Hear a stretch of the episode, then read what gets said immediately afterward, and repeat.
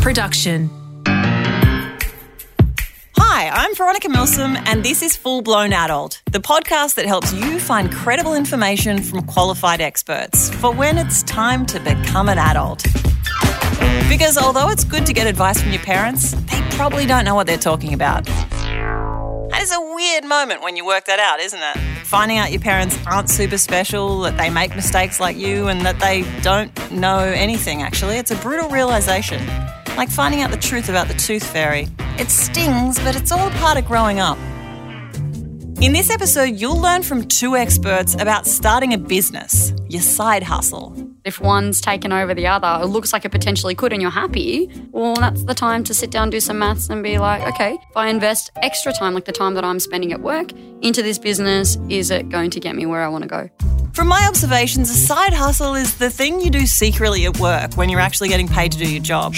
I remember when I worked at a radio station, which will remain nameless, and I would see some of the radio announcers, who will remain nameless, look really busy on their computers while the songs were playing, and I would think, damn, they've got a side hustle going for sure. I'm thinking share trading, selling bulk supplies on eBay, doing their family's accounting work, whatever was happening. There was money being made on top of their salary. I'm talking double dipping salary action. And frankly, I applauded it. I was inspired by it. The only time I ever tried was when I sold homemade jewellery to my colleagues at an office I worked in, and I was so embarrassed about how long it took me to make the necklaces that I just underpriced them and ran at a very large loss. No one knew, of course, but I was humiliated on behalf of myself. But at least I dared to dream that capitalist dream, you know? In this episode, you'll find out where to start with your business idea. It could be as small as starting a stall at a market, as big as trying to get a product manufactured and sold, or as weird as buying teeth from small children like the Tooth Fairy, who I do recognise is absolutely not real. I, I found that out. Here to fill you in are two full blown adult experts in the field Ines Brcic from Melbourne Law Studio and David Gibbs from MVA Bennett. Hey guys. Hi, Veronica. Hi, Veronica. So, Ines, can we start with you? Because, Yes. like, not only do you see clients who are needing legal advice for their business, but you also started your own law firm, Yes, which is a I big did. undertaking. How old were you when you did that? So I started about four years ago. So what would that have made me? 20, 26, 27? But yeah, it's definitely been an experience. And I think that it gives me a little bit more insight into what people are going through because I've been through the ups and downs and I've made it past the magic number of three. So I think most businesses fail within the first three years. So the third anniversary was uh, was really special. Right. Yeah, because was it scary? were your family and friends being like, You're 26, what are you doing, you nutcase? Oh, I thought my parents would be really proud, but my dad just looked me in the eyes and was like, "You're brave," and left, and that was it. And I was like, "Okay, well, That's brutal. thanks." David, you're a business strategist, but I noticed that you're also a member of the Order of Australia, which is, I mean, now a prerequisite for every future guest of this podcast. But how did you become one? And can I? Well, can I say? I think I was delighted to be bestowed as a member of the Order of Australia in the Queen's Birthday Honours this year for services to chartered accounting, which sounds terribly boring, but my profession has been wonderful and it's got me in and out of all sorts of stuff over the years. And so, what do you get? A medal or something? Trophy? Well, you get a you get a little badge. Uh, I'm actually wearing one at the moment, which uh, looks a bit like a Rotary badge. Well, I'm going to take you way more seriously now, David. I, I, I didn't as you walked into the room, but now I've seen you've got the badge. Um, let's go for it. So, Ines, starting with you, very broadly, why do you see people start their own businesses? Oh, God, very broadly indeed. I think it's for a whole host of, of reasons, really. And I think one of the easiest ways to sum it up, at least for me when I think about it, is there's a need that you've got that isn't being met through employment, right? So perhaps you are a parent that has been struggling to return to work, or whilst you're, you know, at home with the kids, you want to make some money on the side. Perhaps you have identified a gap in the market. You want to go out there, you've realized no other businesses are doing it, or you think you could do it better. Or the, I think, most common one and the most deceiving one is, oh, I want to work for myself because I want that freedom and flexibility. And the funny thing is, I think that we run away from nine to five work, start our own businesses, and then end up working almost 24 7, which is a little bit ironic. So you have the flexibility, yeah, to work your 16 hours a day anytime you want in those 24 hours. So it's, uh, Well, I feel like people are doing that a lot in COVID anyway. Like, you know, Well, that's the thing too, and I think that a lot, that's actually a great point, Veronica. I think that a lot of what made people maybe look towards self employment, let's call it that way. We've got that now. Like it's it's come about by way of COVID, like that flexibility, working from home, all of these things that were unimaginable before. Yeah. You know, you, you think about it, you know, wanting to work from home before, most employers were like, no, wait, that's not happening. Whereas now we know we can. Everybody literally can work from home. It's not an issue. I think that, you know, if that was a big motivating factor for someone previously, perhaps it wouldn't be anymore. And they need to have a think about, well, what else um, is in it for me? If I can get it from an employer, I mean, do you really want to get rid of that security and risk it? Yeah, sure. So, like, hypothetically, say if I see a gap in the market and I'm thinking that I want to make like bunting, mm. right? I'm going to sew some bunting, make personalized bunting. This is the first time I've thought of this. No, it's definitely not. I've contemplated making personalized bunting. There is a gap in the market for the record. Okay. So, David, am I like setting up a startup or is it a side hustle or a small business? Well, I get confused about the names. I think the answer to the question is you're going to do whatever comes easiest for you. You're going to have an idea that you're going to pursue, or perhaps you might inherit somebody else's business, or you might take over something else that's already got a few transactions happening. And you say, well, you're not doing it very well. Let me take it on and we'll go on from here. You might start off. My daughter, who is uh, 14, started making masks Oh. out of my old Gazman shirts. Oh, okay, like yes, COVID masks out of your old gas shirts. That's so weird. and she she set up a website for that. She set up an Instagram account, and she sold something like three hundred masks which she manufactured on the dining room table, and she sold them and went out and bought the mobile phone that I wouldn't buy. And That's and, called I mean, that's a entrepreneurship, good- David. That's called it's a very good example. And what we've said to her is that won't it look good on your resume when you do get to the chance of, of getting a job and saying that you've already done this thing? Yeah. Can I just add to that, Veronica, as well? I think that entrepreneurship and startups and stuff, these are just buzzwords these days. And I know that sounds really bad, but it's true. I think that people have this kind of idea that a startup is any new business that you start. That's not true. A startup in the traditional sense was supposed to be, you know, you have an idea that's going to, and it actually came from like Silicon Valley, like kind of tech background, right? So yeah, that's right. You only ever hear it in tech context. well, you used to, now it's everywhere. But it was very much like you have this scalable model, if you like, where you've got an idea, you go out, you get investors, and then right, yeah. basically you're you're gambling that it's going to work out and you're going to spend everybody everybody else's money because everyone knows you don't spend your own if you've got an alternative. You know, you go out and you set up this business and you hope that it will work Mm. in the future, and that's a risk that you take with a startup. And it's supposed to be something new. You're supposed to disrupt a market. Yeah. Whereas that's not what we're doing most of the time when we're starting our own businesses. You're just starting a business. You know, in a small business, the model's supposed to work from day one. And of course, you can scale and you can get bigger. Like if you buy a cafe or a gym or whatnot, you could have 15, 20 of them. Mm. But you're not reinventing the wheel. You're not starting anything new. You're not disrupting the market. So I think that we use the word startup sort of interchangeably with, you know, running your own business these days, but they're actually two very different concepts. Okay. I mean, uh, can I say, David, I feel like it's quite unhygienic to make a mask out of an old shirt and sell it. Is it? Well, it depends which bit of the shirt. I think Doesn't matter anymore in COVID. There's worse things out there So now, Veronica. It's, I it's think. quite spooky when you see somebody go past you and they're wearing something that looks like your your Gazman shirt, particularly the armpits, Veronica. But you know, that's what happens. But, but they are reversible. One, one of my great one of my great experiences with this is the power of young people in business, and I am of the view that probably 23 years of age is the ideal 23. time That's because crazy. at that stage you know a little bit, but you don't know any fear oh, I agree. you haven't failed. And and once you get to about 28, you start to get a bit more serious about things and you've started to experience uh, risk and things that might have gone wrong. So if I'm trying to empower somebody to be entrepreneurial or to do something or to undertake something, I really look to about that age group of the early 20s. And if you fall over, well, we might pick you up and put you back the hard part is when you get relationships, and you know, relationships are the big risks in this world. People go in and out of relationships, and in business, I think Ines and I see people wander in our office and say, "We're best mates. We want to go into business together." yeah, that's the thing. To, to save costs, like, should I go into business with a friend? Do you think? Oh, God, please Oh, don't. yeah. Well, it depends whether you want to be friends or not. Uh, uh, you know, so yeah, so what we do is we say, "Well, that's great. Let's talk about what happens when Yeah. when you don't want to be in business." I totally agree with you, David. I think that, of course, it's almost natural, like to want to start a business. Something if you and your friend have bonded over something, or you know, you have this great idea together and you want to start a business together. I, I get it, I really do. But as David said, you need to be able to have this conversation. And I get asked this question a lot when people come in and they ask for advice. And we say, for instance, you know, you need a shareholders agreement. You know, sit down together and, and put down a list of who's going to be responsible for what so that there's no kind of arguing about it later. And people will look at you and go, well, why on earth are you talking about us going our separate ways? We haven't even started yet.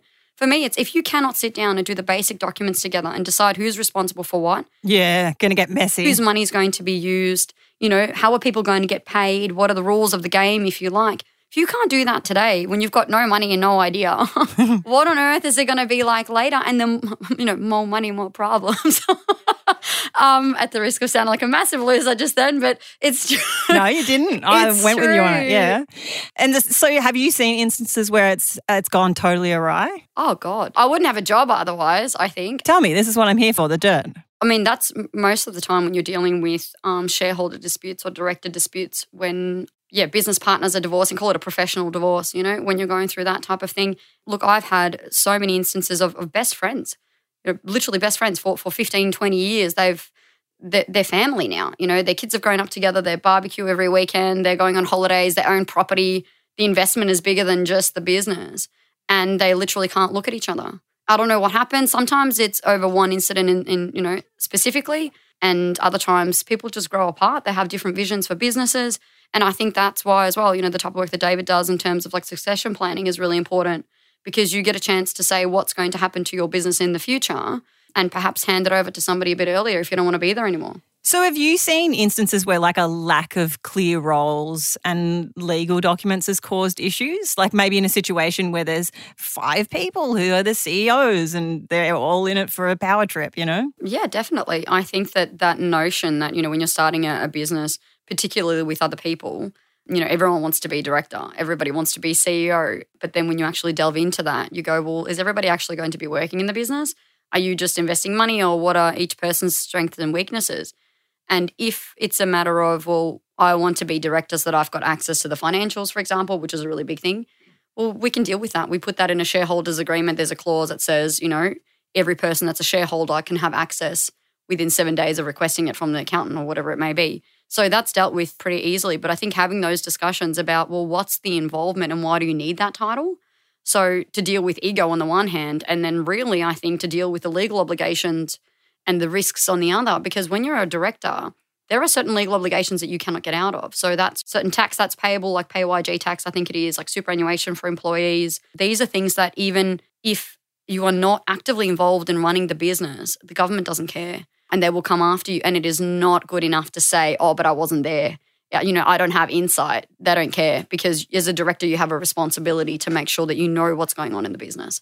So it's really important to have those discussions. And I think you know, for me, if I'm investing in a business or, or I'm going to be a shareholder, I want to think, well, do I need to be there?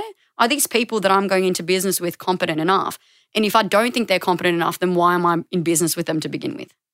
And I think if you add money into that, uh, you with your newfound business partner uh, have gone into business and it needs a little bit of money, and one of you has uh, gone to the bank of mum and dad and borrowed $10,000 or something like that and put it into the joint bank Mm. account, and then it all goes astray and there's no accountability around that. And, and then mum and dad say, Yeah. oh, where's the money? And you can't get it back. And it's not enough to employ a lawyer to try and work out what you do. It's gone. You know, I'm an accountant, but money Mm. is the root of all evil around this stuff. As I soon as you've got agree. money, there's accountability. So that makes it very difficult. And also, if you don't record, I mean, you know this, David, but if you don't record the money that's come into the business, sometimes people don't even attribute a proper label to to funds. So, is it a loan? Is it is it a shareholder loan, a director loan? How do you make sure that if the business, for instance, doesn't succeed, if it's going under, and for instance, the liquidator is appointed, how are all these ways in which businesses don't work out? Unfortunately, that's the topic we're on. But Mm, yeah. you want to make sure that your money and the money that you've invested is recorded so that there's a chance of you at least getting it back. so, what point do you get professionals involved? I would say probably is as soon as you have an idea, you should be doing a business plan and then going to speak to an accountant and to a lawyer. At least just to give you the rudimentary Yeah. run through of what your business planning should look like. Or even a, a business coach. You know, there's so many different options. Most uh, uh, accountants, lawyers will give you the first call free. Mm. Uh, they do it as a marketing exercise to see whether it's got legs and, and get you back. Uh, certainly, that's the way I've always operated. And you talk to a lot of people, and very few of them would ever get very far in the whole process. Mm. There's a lot of hurdles to get over along the way. I'm a great believer in in sending them off to a bookshop to buy um, business planning for dummies, the, the yellow book in a bookshop. But Oh, you, really? But you can Google it now. Uh, it's all on. it's all on version, Google, yeah. and it's just uh, uh, in a professional sense. You say that's oh, that's very nice. It's very nice. Um, what a lovely, good idea. Why don't you go away and do this, this, and this, and I'll make a time to see you next week. And if they come back, then you know it's serious. Mm. Um, but invariably, they they'll find it's all too hard. Yeah, well, they were terrified of your um, accountant voice. yeah, you're right, David. I think that there's so many obstacles, and one of the really important things is to just plan it out. What do you want? What do you see yourself doing? How do you see yourself doing it? Like, you know, do you want to just be a sole trader, which means working for yourself? Yeah, just you. Do you want to perhaps, you know, do freelance work? Like, if you're a videographer, you could work for other businesses just doing, you know, editing or whatnot, or providing content, marketing. You know, what does this idea of working for yourself really look like? And then what are the things that you need to do to get started? How much money do you need? yeah, what's I want to know that. Like, how much would it cost me to start my own business? Well, it depends what you want to do. You want to buy a cafe, it might cost you 30K these days just to buy one where you put a key in the door and you're ready, you know? Okay, Otherwise, it really depends what you're doing. right. Like what are, you know, what are the costs of the operation if you like? Okay, so yeah, I, that is so variable, I guess. And then, as is the question of how you set up the entity as a sole trader or as a company or whatever. Say for my sewing business, that'd be as a sole trader, would it? I don't know. if, for example, you discover a, a very nice uh, garment that's manufactured in Denmark or something like that, and you say, well, this has not been seen in this Yeah. country, and I can go and sell them to Husk or I can sell them to Gazman or whatever. Like you're acquiring things from overseas and you're wanting to distribute them. Yeah. So then you've got to send off the initial order and you've got Mhm. to say, well, I better have um, uh, 10 smalls and six mediums and three larges or whatever. And, and then there's blue, green, black, uh, all these colours. And you make judgments about all that. And then you add it all up. And then they say, well, you've got to pay up front. And then you've got to pay the customs man. And then you've got to pay GST. And you've got to pay all these things. So suddenly you've spent $20,000 and then you, oh, you've got to insure it as well. Better insure it in case it falls off the ship. And Oh, do you though? Nah. all these things and all this. And then it lands, and then, oh, there's been a delay. Oh, and by the way, um, it's now gone from summer to winter, and you've missed the boat for this year's fashion. So you're stuck with all this stock, and you, you talk about the risks of carrying on business. It's not that easy. Yeah, I'm one of these people who's called up for the first time and then just never come back. That that put me off. Too hard. Summer, winter. No, but just on that point as well, Veronica, I think, you know, talking about sole traders and David saying don't get too ahead of yourself, like the risk that you run by being a sole trader is that you're personally liable. Whereas, you know, when you, you know, and for instance, in that Denmark dress example, if you commit yourself to to buying something, well, then you're on the hook because it's your name on that contract. Let's just, you know, to really simplify it. You know, you owe someone twenty, thirty thousand dollars because you've made a promise to pay. Yeah. Whereas when you know when you're a PTY Ltd or a company when you're incorporated, we kind of have this veil that people hide behind because a, a company is a separate legal entity. Okay. So you're not personally on the hook unless you put your name there, you as a person, Veronica. Otherwise, if it's the company, well, the company is responsible. So would you advise going against being a sole trader to avoid like legal issues around liability? I wouldn't necessarily advise against it. I think we go back to each business needs to be considered on its own and depending on what you want to do. It also depends on how much money you're spending. Uh, I think that each person needs to go away and get that proper advice. And look, when you tell me, for instance, I'm not going to be signing a lease, I'm just going to be buying materials to make candles. I mean, yeah, sure, be a sole trader. Why on earth would you spend money incorporating a company when you don't need to do that? So it really is case by case. A very legal answer, I know, sorry. It depends, says the lawyer, but it really does depend, yeah. And I think if I add my accountant flavour to that, I would say just get on and do it. And and then if we need to incorporate it, we'll worry about it down the track a bit. Take it slowly. Prove that you've got something that's worth incorporating. I think that some people get confused. They think that in order to have a business name, right, you need to incorporate. You don't need to do that. You can just buy a business name and own it as a person, right? So if I like like Veronica, Veronica's bunting, whatever it is, you know, I can buy that name and then trade under it as a sole trader. So you don't need to be Okay, don't a you get the bunting thing. That's Sorry, my- sorry. Well, I think it's already taken that one. we didn't sign any kind of documents to say I can't steal things. did we? okay, but yeah, the point is that you could have a, a business name as a sole trader. Veronica? um with a K. How do I gauge whether the business will be successful? Is there like an easy way to do that? Oh, yes, you do. Some planning. You, you put some numbers down on a piece of paper or the back of an envelope or an Excel spreadsheet or Serviette. a serviette, and you uh, over a bottle of whatever, and you and you you Maybe maths first. you, you, you, David. you extend it out. And the, the advantage of modern tools like Excel is that you can put columns in place and you can say what's going to happen if we do this this week, this week, this week, and add it up across the page. You can see what it's likely to produce at the end of the day. So that's part of the business planning process is to do the forward. It's called cash flow projections. The cash in and cash out is what we're talking about. And hopefully the cash in will uh, exceed the cash out. But invariably the cash has to go out before it, it comes in. For example, if in Ines's case, if we're going to set up a company for you at the start, then there's money going out, which is absolutely dead weight. It doesn't it doesn't help in the whole thing. It's just part of what we would call the overhead yeah. of uh, setting up the business. But you need to think about, you know, what's your business going to look like? And David's right. You know, do you need to be a company right now or would it suffice to be a, a sole trader? And the, this is all the things that you would talk to your accountant about, you know, your lawyer, whatever, through business planning. But also with the business planning, I think in the example of, you know, cash in, cash out. And if you're manufacturing clothing or so you're going to be selling clothing, you know, what's the manufacturing cost? If you're going to start your dream business of selling dresses, for example, but it costs you, you know, hundred dollars to make it because you want to be sustainable and you're going to keep it local. But the market says that you could probably get away with selling it for 120, 150. Is that worth it for you? How many do you need to sell to make a to make a profit? Like what's your magic number? How much do you want to be working for? Because if you're going to turn over 50k a year, but in an office job or whatever, you know, you're going to make double that. Is that what you want for yourself? So, like, is one of the common mistakes you would imagine then that people make starting their own business that they don't have an adequate plan? Correct. Yeah. Absolutely. Yes. I mean, that was already my mistake. You can have a plan, but if you don't follow the plan, you Right. get the same result. So uh, the word that I'm starting to use more around it sounds very parental, but the word is discipline. you one one must be focused, and there are two sorts of people in this world: those that are focused and those that aren't focused. Those that can follow a plan and those that can't follow a plan.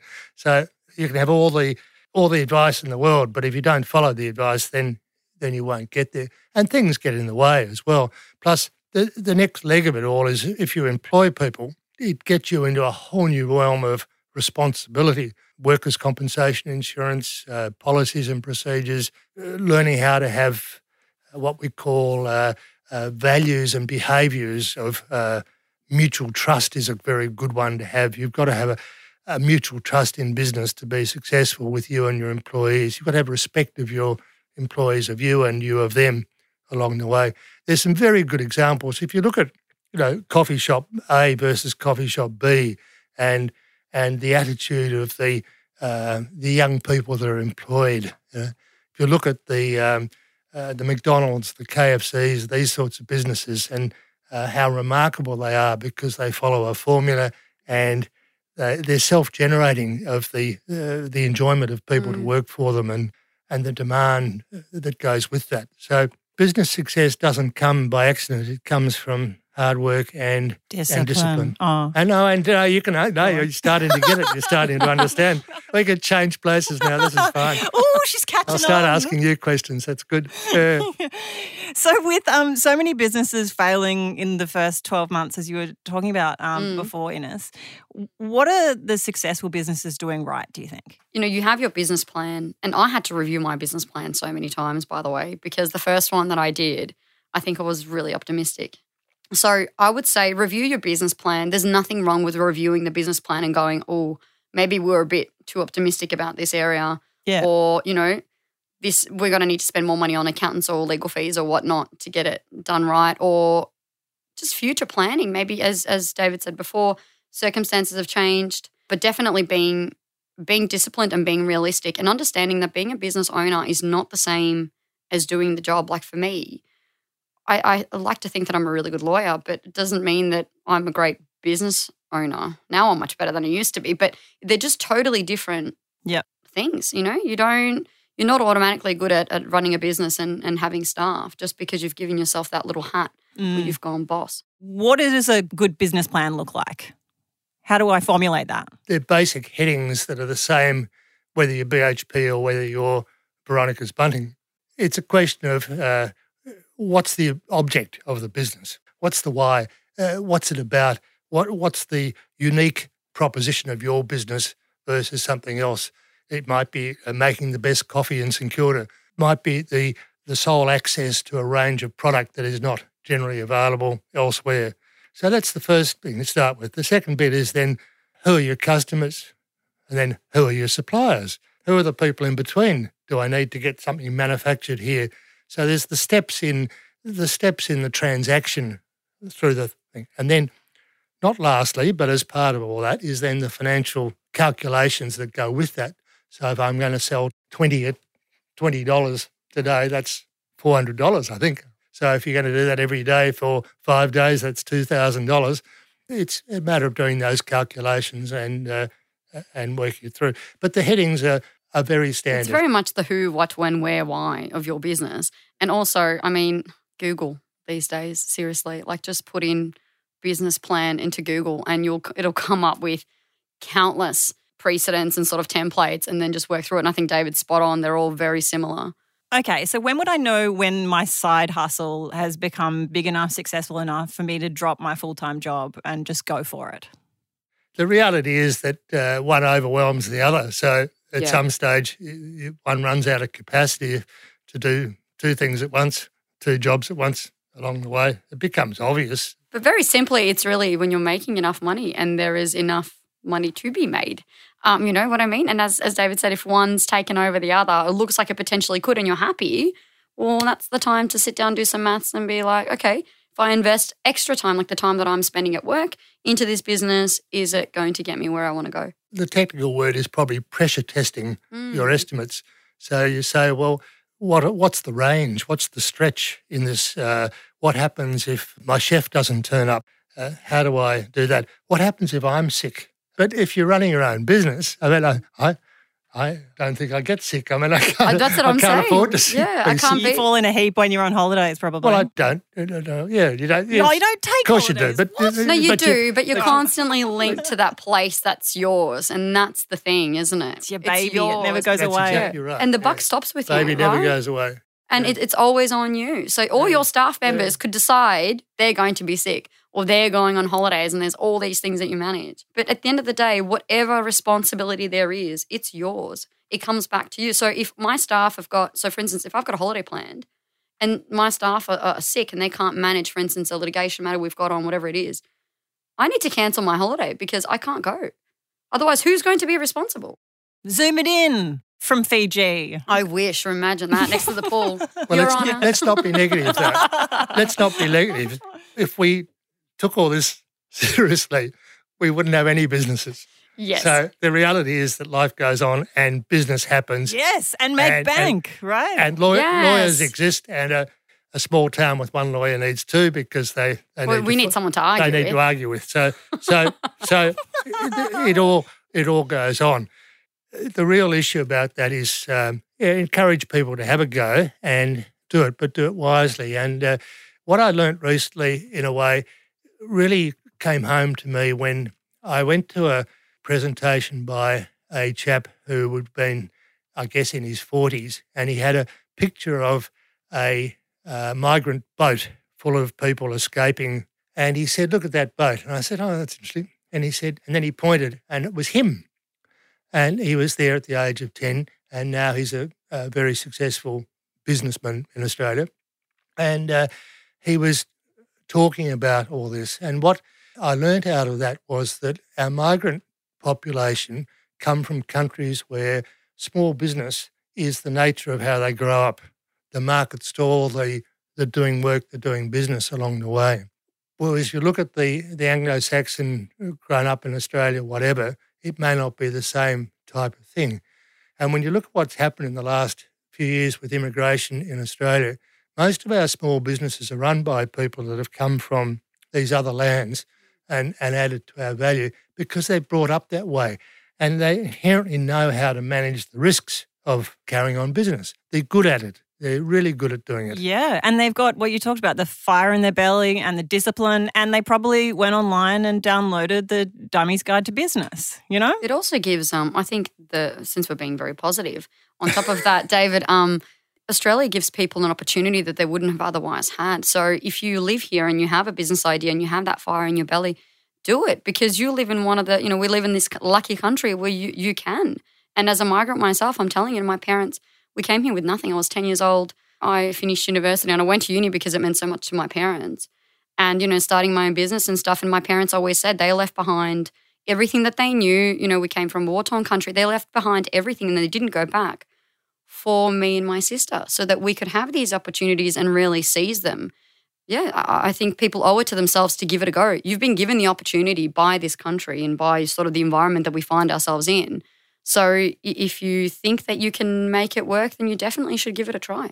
Great. I mean, you could also um, be employed as just like someone to motivate people to go. I feel like I should just go out there and start making bunting now, guys.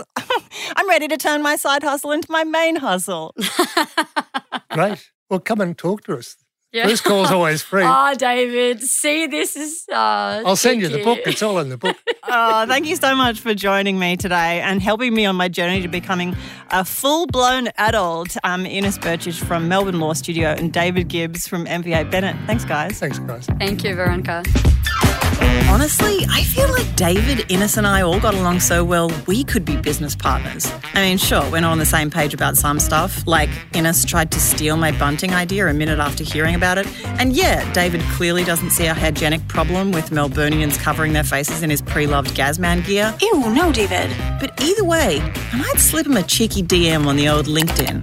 If that's a thing full blown adults definitely do. Which, yeah, I think it is. Full blown adults, yeah. Coming up in the next episode of Full Blown Adult, what do you need to know to invest any spare money you have? And how the heck do you do it? Expert wealth manager Mark Copsey offers his tips. The key to investing, I think, is just being sensible. If you're sensible with your money uh, and you're patient, which a lot of people aren't, unfortunately, over a long period of time, you know, over 10 years, potentially you're going to double your money. That's coming up on Full Blown Adult. Listener.